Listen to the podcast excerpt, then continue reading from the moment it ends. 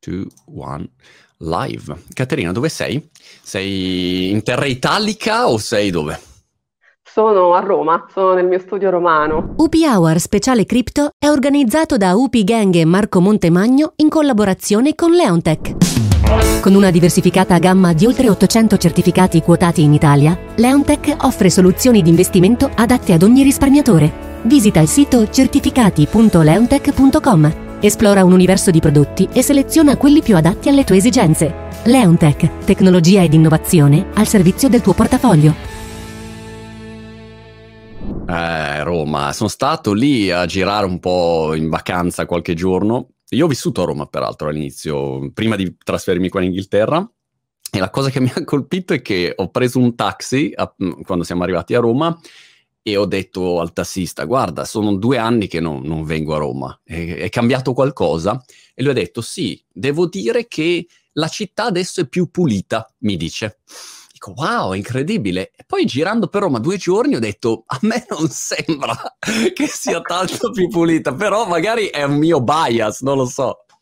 Beh, intanto c'è stato un periodo di gran silenzio perché c'era la pandemia ed era veramente affascinante passeggiare per le strade di Roma, in questa Roma deserta e silenziosa, veramente la vedevi sotto tutto un altro profilo, un po' come in un quadro di Monet, sai, le serie di quadri di Monet fatti sotto diverse luci. Ecco, Roma ci assomigliava tantissimo. Uh, è una città che uh, offre tanto, ma è anche una grande città e come tutte le grandi città, come dicevi tu, ha delle problematiche, delle problematiche uh, irrisolte. Spero che mi porti bene però questa cosa, che magari poi mi trasferisco a Londra, chi lo sa in futuro, se tu, esatto. ecco, dopo Roma sei andato a Londra, io ho girato, ho girato parecchio e ho le mie, insomma, preferenze. Vediamo, Veramente fantastico. E il mondo, diciamo, cripto e mm, Bitcoin, blockchain e, e compagnia cantante, da, da quando ti ha, ti, ha, ti ha, colpito? Ecco, dico colpito perché eh, per me è stato così, cioè ho avuto un momento in cui, pum, mi ha preso questa cosa cripto e, e non riesco più a staccarmela, crea dipendenze in un qualche modo. Guarda, hai ragione, hai ragione perché ogni passione in realtà crea dipendenza. Uh, la tecnologia ha un grande fascino e un grande potere e quindi sì, le cripto, così come anche la blockchain, ti investono letteralmente e per me è, stato, è così da cinque anni a questa parte e io ho fatto appunto un lungo percorso, un percorso di, devo dire, anche sacrificio. Oggi noi diamo una connotazione un po' negativa alla parola eh, sacrificio. In realtà il sacrificio è una cosa molto importante perché poi ti porta a riconoscimenti, ti porta frutti. Io dico sempre è un allenamento in realtà, è un po' come una disciplina, uno sport. Tu devi, questa tua passione la devi coltivare, la devi allenare. Quindi lungo la strada incontrerai tanti mentor e poi arriverà un giorno in cui diventerai tu il mentor per qualcuno e tu certo. verrai riconosciuto leader dagli altri e quello poi è il momento in cui sei arrivato. Ma um, una cosa che a me colpisce in generale di, di tutto l'ecosistema um, cripto è che mentre se tu vuoi, diciamo, nella tecnologia hai sempre bisogno di dedicare del tempo, anche se vuoi imparare a usare TikTok, voglio dire, ci devi dedicare delle ore per capire come funziona, bla bla bla. Però eh, il mondo cripto ha un livello di difficoltà di ingresso superiore. Ti faccio un esempio eh, stavo parlando con mio figlio di 12 anni di Axie Infinity, ok? E stava facendo, setupando un account di Axie Infinity.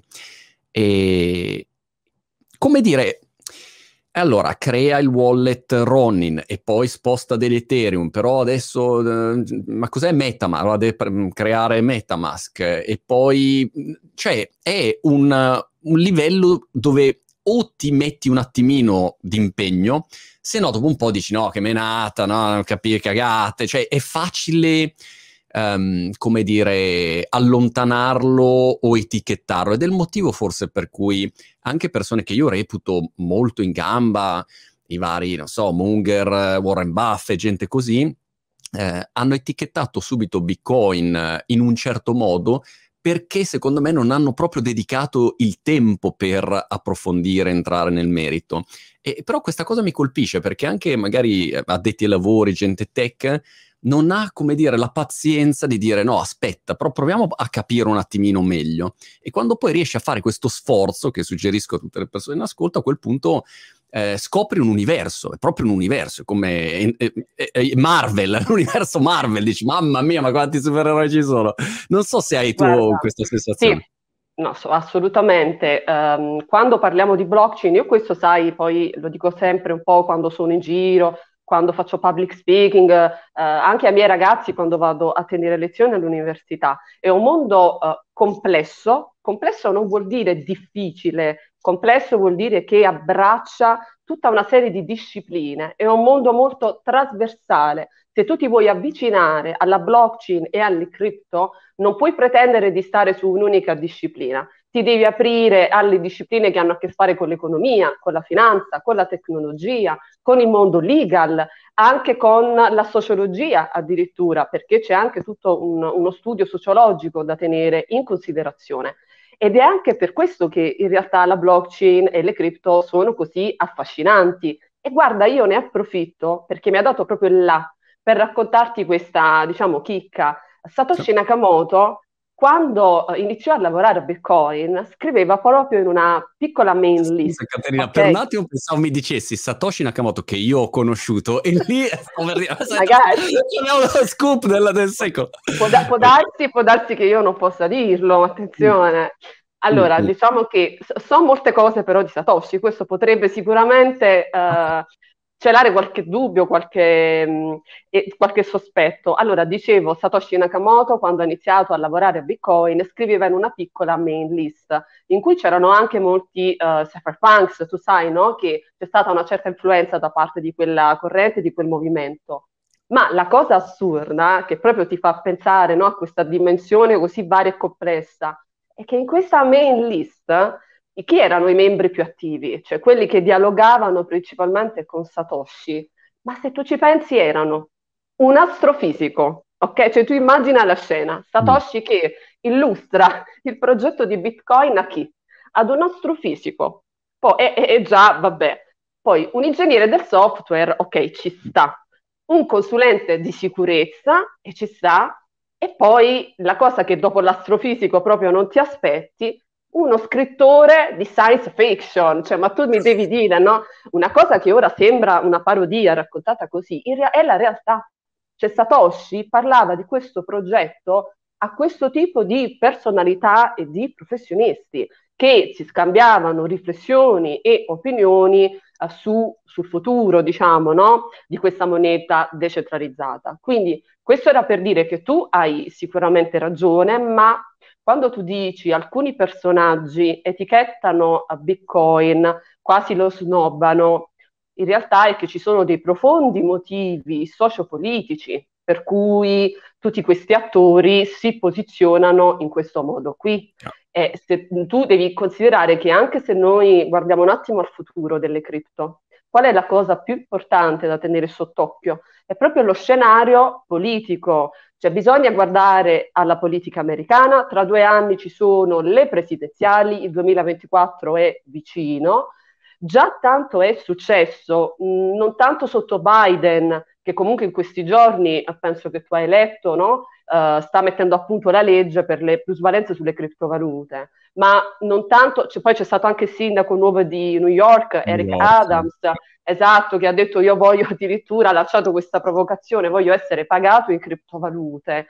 E ecco, in realtà molto invece è successo sotto la presidenza di Trump, perché Trump, per esempio, era uno che uh, sosteneva tantissimo all'inizio le criptovalute e la blockchain, era circondato da tutta una serie di consiglieri, tra cui a parte il famosissimo Elon Musk, ma anche Bannon. Uh, Bannon era uno che a un certo punto mh, era l'ex capo della Casa Bianca, attenzione, ed è uno che poi è andato via, ha lasciato la Casa Bianca perché? Perché nella destra americana ci sono delle coalizioni, ci sono dei gruppi e questo Bannon se ne va dicendo a un certo punto io sono un estremista populista, me ne mm. vado perché io credo nel potere della blockchain e oggi lui va girando tutto il paese, fa questo tour dove appunto porta la blockchain in giro. Invece Trump cosa fa?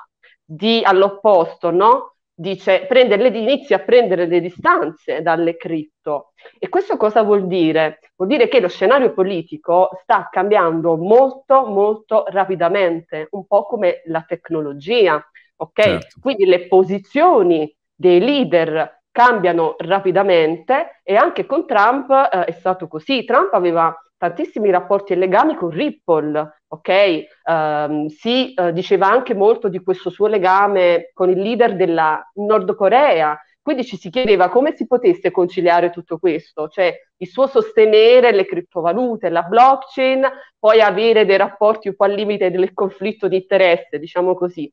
Ecco, quindi questi sono gli scenari che noi dobbiamo tenere assolutamente sott'occhio per capire qual è il futuro delle criptovalute. Ok, quindi una visione che non è solo tecnologica, ma è economica, politica, sociale, culturale, insomma. Ma assolutamente, Marco, ma tu guarda, prima parlavi ecco di tuo figlio. Hai fatto bene ad accennare a tuo figlio, perché? Perché poi il futuro delle criptovalute, oltre che dipendere dall'evoluzione della tecnologia e dallo scenario politico, come io eh, prima ti stavo accennando, dipende da un'altra cosa, dall'educazione finanziaria, educazione finanziaria che noi dobbiamo portare nelle scuole, ai nostri ragazzi. Dobbiamo insegnare loro che cos'è il denaro, il valore del denaro, ma soprattutto noi non dobbiamo fare l'errore di confondere fra educazione finanziaria e alfabetizzazione, che è un'altra cosa, perché nel nostro paese, l'Italia, molto spesso c'è tanta alf- alfabetizzazione, che significa uh, le competenze, no? qualcosa che ha a che fare con le competenze professionali, quindi riguarda i professionisti che non si sono ancora formati e i professionisti del domani.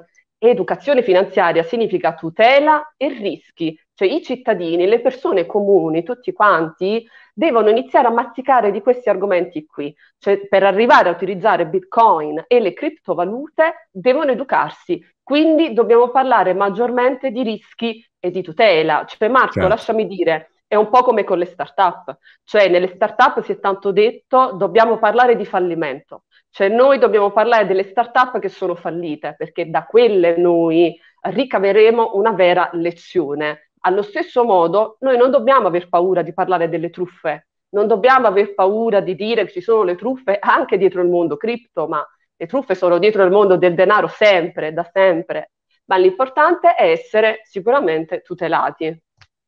Sì, e poi riuscire appunto a, a crearsi una cultura in generale e concordo molto sul fatto che è una visione ehm, che non è solo tecnologica, forse questo è un altro, um, un altro, pregiudizio che uno ha rispetto a questo mondo.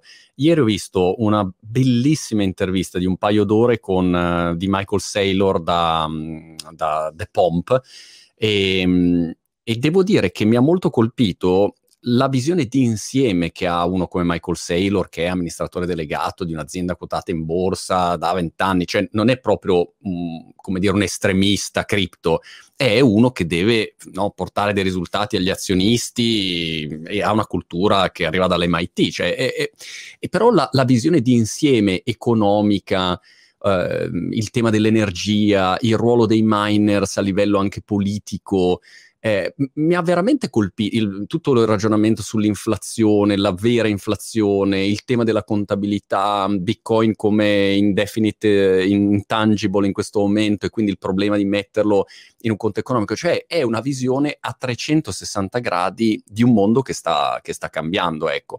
E allora serve veramente tutta una serie di strumenti in più. Ehm, faccio però un passo indietro, giusto per ehm, aiutare le persone in ascolto che magari sono all'inizio rispetto a, a questo percorso. Eh, cerchiamo di, di, dare una definizione eh, di Bitcoin rispetto al denaro tradizionale, perché uno dice, ma Bitcoin è una valuta, è, una, è un asset, è uno store of value rispetto all'oro, rispetto al dollaro, Do- dove lo collochi tu?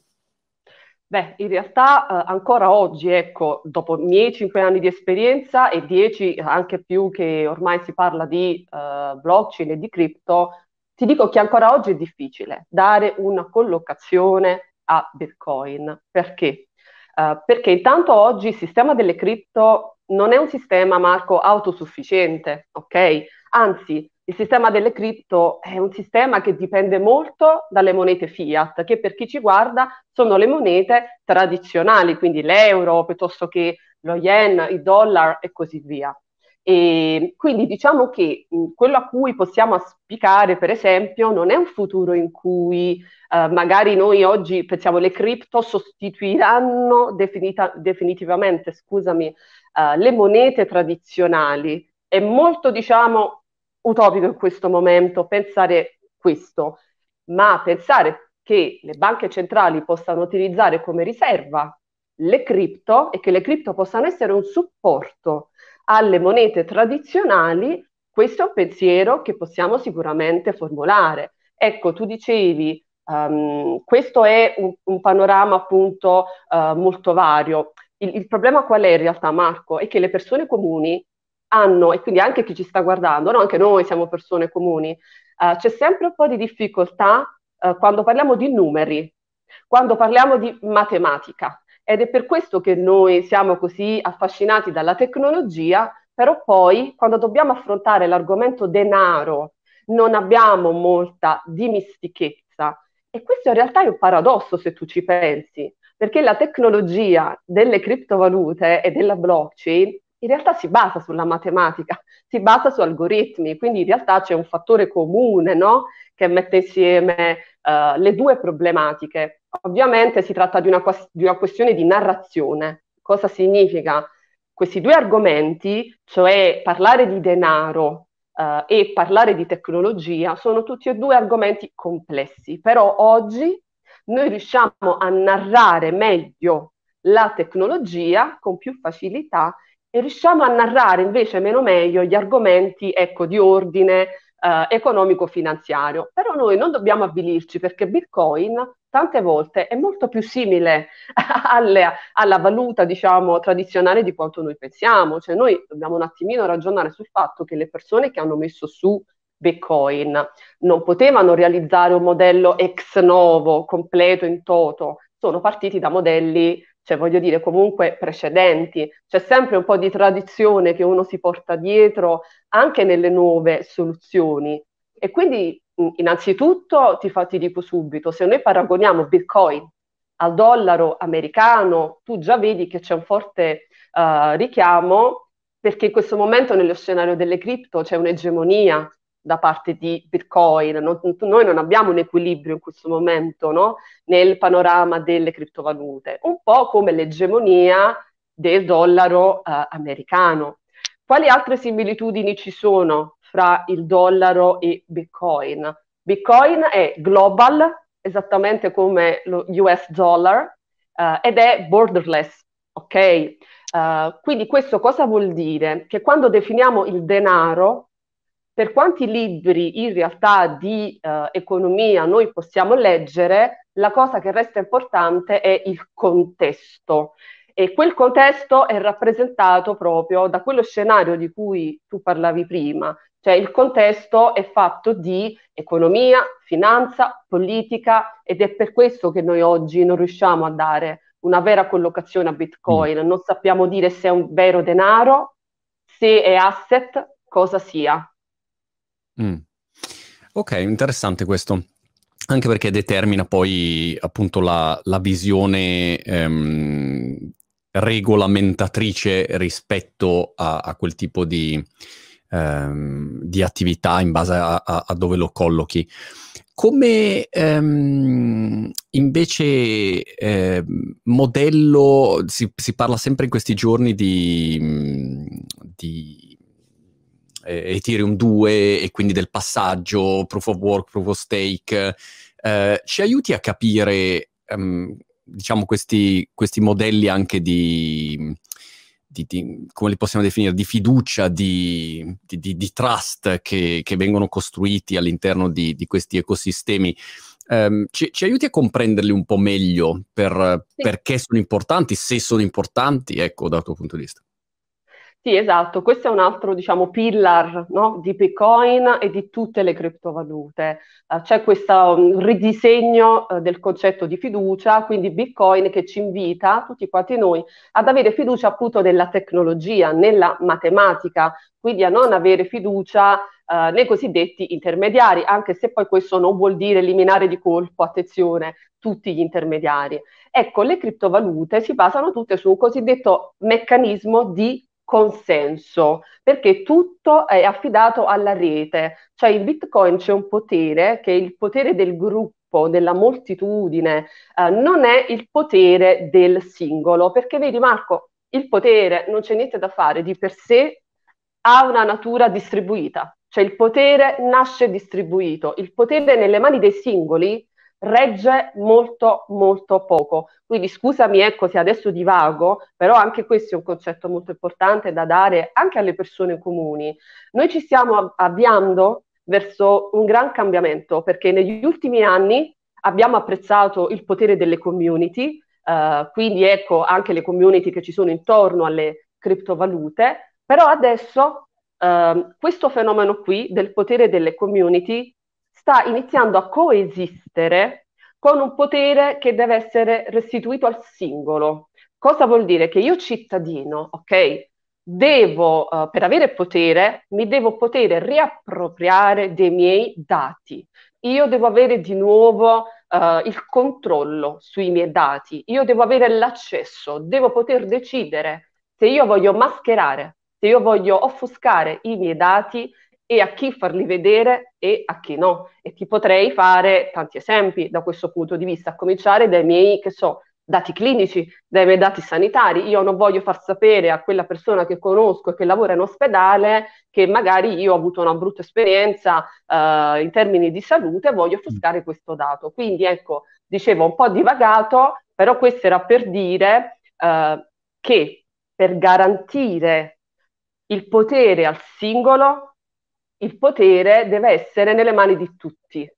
Ok? Cioè, quindi solo se c'è uguaglianza, cioè solo se il potere è nelle mani di tutti come community, come network, come gruppo, noi poi lo possiamo garantire al singolo, come attraverso tutta una serie di strumenti che oggi stiamo mettendo insieme. Quindi ritornando alla domanda che mi avevi fatto, le cripto si basano appunto sui meccanismi di consenso, ad oggi ne sono stati messi su, e questo non lo sanno tutti, eh Marco, ad oggi sono stati proposti più di 100 meccanismi di consenso e questa cosa a noi ci deve far riflettere tantissimo, uh, perché va bene avere tanti meccanismi di consenso, va bene avere una varietà di criptovalute, ma poi queste criptovalute che durata hanno? Cioè il loro ciclo di vita, quanto dura? Perché qui la maggior parte delle criptovalute non riesce neanche a sopravvivere per un anno, cioè il certo. ciclo di vita è molto breve. Quindi è, affascina- è, affascinante avere tutti questi meccanismi di consenso, a parte, sai, la proof of work, la proof of stake, sono quei meccanismi che abbiamo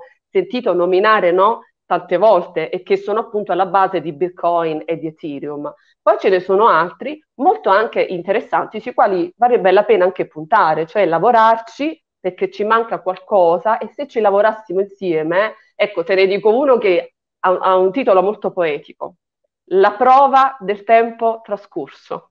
si traduce così in italiano, dall'inglese invece è la proof of elapsed time, che si basa sul tempo. Cioè io che cosa faccio? In maniera random stabilisco, fornisco un tempo di attesa, cioè tutti nella rete sono lì ad aspettare il tempo che gli è stato assegnato. Il primo che esaurisce il tempo che in maniera random gli è stato assegnato può partire e diventare leader del blocco. Tu dirai, ma a cosa ci servono tutti questi meccanismi di consenso? Anche a migliorare problematiche che oggi Uh, vanno migliorate per far sì che domani le cripto possano arrivare ad una massa adoption, ok? O comunque uh, per fare in modo che le cripto diventino un'economia alternativa, perché oggi non sono ancora un'economia alternativa, ma lo diventeranno. Quindi trovare un meccanismo di consenso come appunto il Poet che uh, ti può dare, ti può far risparmiare tempo e anche energia, veramente non è niente male. Un esempio pratico, diciamo, per, per mettere a terra mh, questo concetto che può sembrare teorico, ma poi si concretizza nel momento in cui io devo mandare ehm, un, un, un, iter a Caterina o devo mandare un bitcoin, se non c'è una, un'organizzazione centrale, uno si chiede come faccio a fare questo passaggio, no? E quindi esatto. il consenso serve per fare in modo che in automatico, in modo sicuro e senza appunto avere una, una realtà centrale, questo passaggio possa avvenire, perché se no salta tutto il castello. E quindi nel caso del proof of work abbiamo i miners che hanno i loro computeroni, fanno tutte le loro operazioni e a questo punto vanno a, a garantire questa attività e invece proof of stake ehm, è una dinamica diversa dove invece prote- creo questa protezione in un modo differente. Il problema del proof of work a cui accennava Caterina, ovviamente che se io devo produrre, devo, devo, fare andare dei server o delle server farm e questo mh, crea una produzione energetica e se non lo faccio con le rinnovabili chiaramente ho un problema energetico di cui spesso si parla. Uh, Proof of Stake invece questa parte non ce l'ha e quindi Ethereum 2 risolverebbe il 99% de- della parte dell'inquinamento. Adesso la, l'ho semplificata e, e gli, gli, esperti bitcoiniani mi, mi, mi, uccideranno, però insomma per dare un po' di concretezza. No, no, no, diciamo che sì, la Proof of Work è appunto la prova di lavoro, il consenso viene dato sulla catena, in effetti Uh, quello che dicevi tu, uh, capisco a cosa tu stessi facendo riferimento, la questione energetica, anche quella è una questione che va sviscerata veramente tanto, perché oggi dire rinnovabili, ma attenzione, ma stiamo dicendo 100% rinnovabili, certo. perché ecco, io leggo molti articoli dove con grande facilità si dice no, ma perché noi lavoriamo con tutto rinnovabile? Ma non è così, perché molto spesso tu non sei sul 100% uh, eh, rinnovabile questo dibattito sulla questione energetica l'abbiamo ehm, portato avanti molto sui social, anche io, ok? Perché c'è stata tutta una provocazione di Elon Musk, tweet e tweet di Elon Musk nei mesi passati eh, su questa questione, no? E, mm, e fondamentalmente io più volte ho fatto presente che ci sono tante soluzioni che possono risolvere eh, il problema della questione energetica, nel passato addirittura sono venute fuori soluzioni che sfruttavano le centrali idroelettriche eh, per fare appunto, eh, per utilizzare energie rinnovabili eh, e poter insomma salvare il pianeta, se così si può dire, ma anche sui calcoli insomma che si fanno al riguardo su questo spreco energetico anche su quello ci sono tante, uh, tante questioni da sviscerare. Questi calcoli evidentemente sono fatti un po', sono molto discutibili. Assolutamente, Beh, penso che da un lato tutto il mondo mh, cripto, il mondo dei miners dovrebbe avere ehm, sempre più trasparenza su quello che è effettivamente la modalità di produzione, no? E questo aiuterebbe anche a avere dei dati più precisi, una stima più precisa anche rispetto all'impatto magari energetico. Dall'altro lato ho visto, Caterina, che alcuni investitori, ad esempio uno è Kevin O'Leary, eh, che è quello di Shark Tank, che è un investitore americano, convertitosi al, al mondo mh, cripto dopo essere stato diciamo, molto negativo nei confronti di Bitcoin, la sua politica di investimento è che lui investe in, diciamo, in Bitcoin puliti, cioè va a investire direttamente ehm, su, su, una mining farm e, ehm, e, però ha una serie di requisiti che va a chiedere, ecco, deve essere la produzione rinnovabile 100%, cioè deve essere in grado di dire se voi fate un'attività sono sicuro che c'è una, una sostenibilità ambientale e quindi questo creerà pressione di fatto anche per, per tutto l'ecosistema, ecco, quindi questo è, è, può essere una sì. direzione. Sì, assolutamente. Vabbè, intanto mh, tu hai toccato il tema degli investimenti, che è un tema fondamentale perché ritornando un po' a quello che dicevamo all'inizio, eh, per capire il futuro delle cripto dove sta andando, abbiamo detto dobbiamo fare riferimento all'educazione finanziaria, eh, allo scenario politico, socio-economico, soprattutto guardare all'America, anche alla Cina e all'asse Cina-America soprattutto. E poi ecco il tema degli investimenti, che è sempre stato un faro guida per noi professionisti, soprattutto per chi fa uh, consulenza di mestiere come me, perché ovviamente sapere che un attore, magari anche di un mondo molto uh, tradizionale, mes- no? mette tanti soldini per investire in cripto e blockchain, è sempre stato um, un fattore uh, positivo che ha fatto ben sperare per le criptovalute. Però io ci tengo a dire che anche la questione energetica in realtà è uno di quei temi che spesso si tira fuori dal, dal cappello, dal cilindro, sempre per allontanare i riflettori da temi che in realtà uh, sono molto più importanti e urgenti. Quindi noi anche da questo punto di vista non dobbiamo mai lasciarci troppo manipolare dalla stampa, da, mm, cioè da tu, tutti questi articoli che uh, leggiamo, perché è un po' un modo per allontanarci dalle vere problematiche uh, di cui dovremmo interessarci. Poi ti faccio fare un po' una risata, io dico sempre, non so se vedi, this is not financial advice, questa era è una, una, frase che è diventata, questo è il mio notebook, che mi porto sempre in maniera sacra dietro, ed è anche un po' la mia uh, blacklist, qui dentro ci sono i nomi di tutti quelli che sono stati bannati dal mio regno delle criptovalute. E, ehm, vabbè, era un modo insomma anche per spezzare il ritmo di questa um, chiacchierata.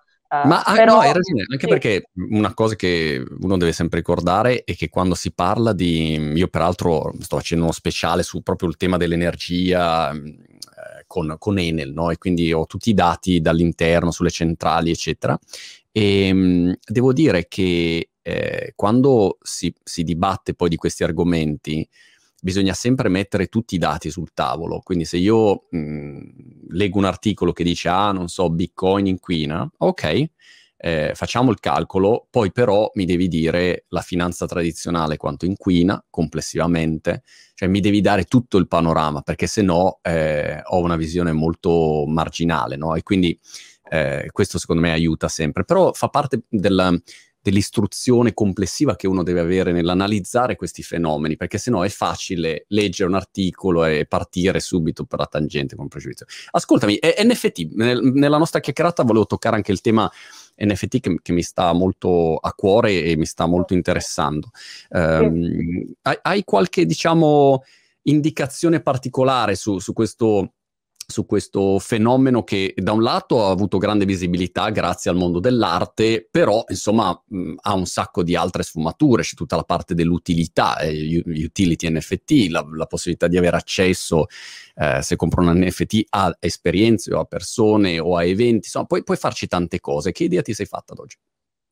Allora, io ti dico, uh, intanto il, il mondo dell'arte è un mondo elitario, e, questo noi, questa riflessione qui ce la dobbiamo fare, ok? Perché uh, per tanto tempo, uh, a parte pochi tipi di arte, la street art, ecco, se pensi a Hobby, se pensi a Banksy e insomma tutto quel filone lì, in realtà l'arte è sempre stata elitaria. Quindi se tu vedi la, la questione dal punto di vista dell'acquirente, vai a colpire una, una, certa fascia di mercato, una certa fascia anche di uh, utenza che forse non corrisponde sempre al consumatore medio, adesso però le cose stanno cambiando, vediamo insomma. Io direi da un lato di uscire un po', come dicevi tu, dalla dimensione dell'arte digitale, o meglio, non di uscirci, anzi che ben venga se l'arte viene valorizzata paradossalmente dalla tecnologia e se la tecnologia riesce a portare l'arte uh, più vicino alle persone. Uh, però, come dicevi tu, ci possono essere, ci, ci può essere un ventaglio di applicazioni che potrebbe essere molto più interessante e anche di applicazione più rapida, perché ecco il problema principale in questo momento degli NFT è un problema, come dicevi tu, di um, regolamenti, di regolamentazione. Ecco, e questo è importante perché mi fai pensare al fatto che spesso è stato fatto un parallelismo, cioè si è detto, ecco, la nuova bolla come l'SEO, cioè gli NFT rappresenteranno una bolla come è successo per le SEO. Mm. In realtà io poi su questo vorrei dire, l'ho sentita spesso fare questa, l'ho sentito spesso questo paragone, ok? All'inizio veniva naturale perché il tuo cervello, quando ha paura, essenzialmente fa così, cerca un po' quell'immagine più vicina che richiama lo stesso pericolo, la stessa paura, per farti sentire al sicuro. Dici io questa situazione già la conosco, è una dimensione che ho già vissuto, ma attenzione, perché se la paura è un grande meccanismo di tutela per il nostro cervello e ci aiuta in tantissime situazioni, spesso è anche quel fattore che ci fa inevitabilmente sbagliare, perché accostare un fenomeno come quello delle SEO all'NFT, agli NFTs, scusami, è qualcosa che non regge nel modo più assoluto.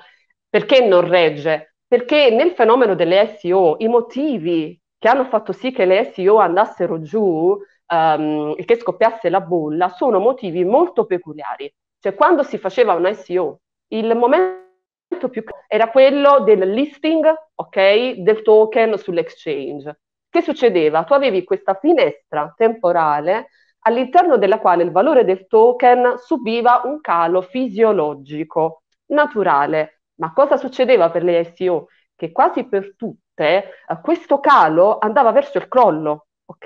Il prezzo del token crollava e tu ti ritrovavi tutti gli investitori letteralmente addosso che ti chiedevano cosa stesse succedendo. Ecco perché accadeva questo? Perché si era fatta una distribuzione dei token errata, la te- tokenomica che era stata prevista e disegnata era errata. Le mm. campagne di comunicazione e marketing, anche le famose bounty campaign che professionisti come me hanno conosciuto e hanno portato avanti, eh, se non erano state disegnate bene, portavano a questa roba qui perché si regalavano come reward token a tutti, anche ad attori sbagliati, che una volta che il token era finito sull'exchange eh, si rivendevano tutto, ok, a poco e niente, e facevano crollare il prezzo del token, ma non solo.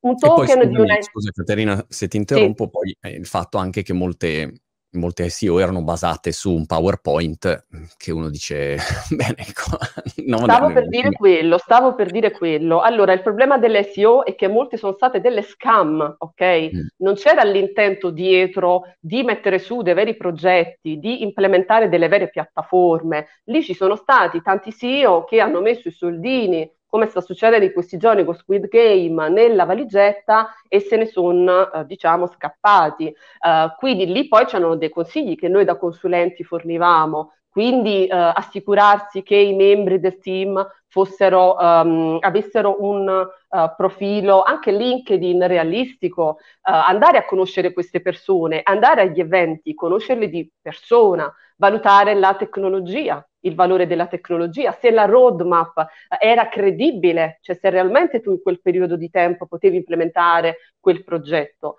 Ma il token di un SEO, oltre a essere listato, deve poi rispettare altre due caratteristiche e per questo ti dico gli NFT, gli NFTs non c'entrano niente, perché il token all'epoca di un SEO o come anche di un STO um, ehm, doveva poter essere scambiato Uh, e soprattutto io ci dovevo poter guadagnare, cioè io dall'apprezzamento mm. di questo token dovevo guadagnare. Tutti questi fattori con gli NFTs hanno veramente poco, molto poco a che vedere. Se poi noi accostiamo gli NFTs alle SEO solo per la questione degli enti regolatori, e anche lì stiamo facendo un errore, perché con gli NFTs parliamo di proprietà intellettuale, che è un'altra cosa. Nel caso delle SEO parlavamo di altro e lì anche se la SEC ha segato in America le gambe a tantissimi SEO, ma i gruppi, i team si andavano a fare le loro SEO alle isole Vergini, se ne andavano per dirti nelle Liechtenstein o in, a Zug perché la firma aveva già regolamentato a Malta.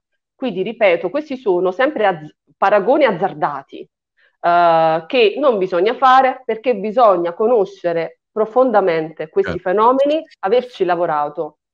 A me una, una, cosa che appassiona molto degli NFT sono tutti gli usi possibili e immaginabili. Mentre parlavi mi hai fatto venire in mente un'idea che voglio sperimentare. Stavo guardando la tua cornice dietro e pensavo, sai cosa potrei fare? Potrei fare, immaginati se io qua dietro, fammi vedere, qua, qua dietro avessi una, una, cornicetta digitale, ok? Così, tac, tac, tac, tac, ok?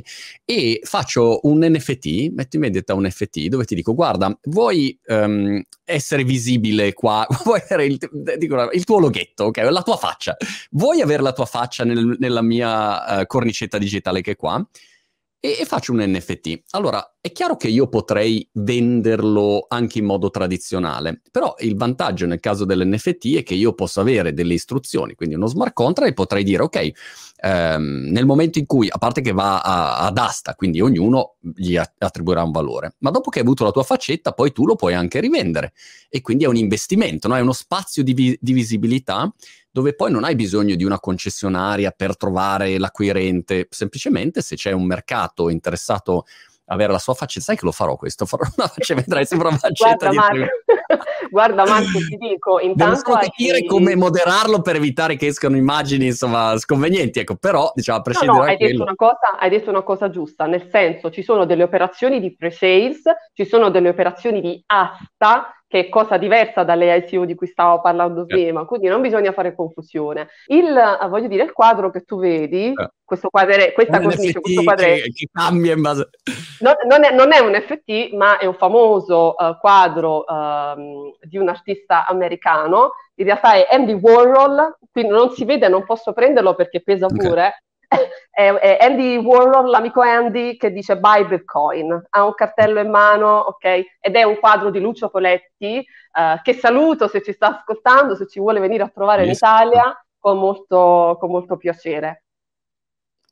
Yes, molto bene. Eh, Caterina, dobbiamo fermarci qua, è stato molto interessante e mh, mm, ci, vediamo, ci, vediamo, online e magari di persona, insomma, la prima occasione o a Roma o in UK. Grazie ancora. Guarda, Caterina. io sì, ti ringrazio per avermi ospitato nel tuo salotto virtuale e spero di vederti sia a Roma che a Londra a questo punto. Super, okay? grande. Ciao Caterina, alla prossima. Ciao, grazie.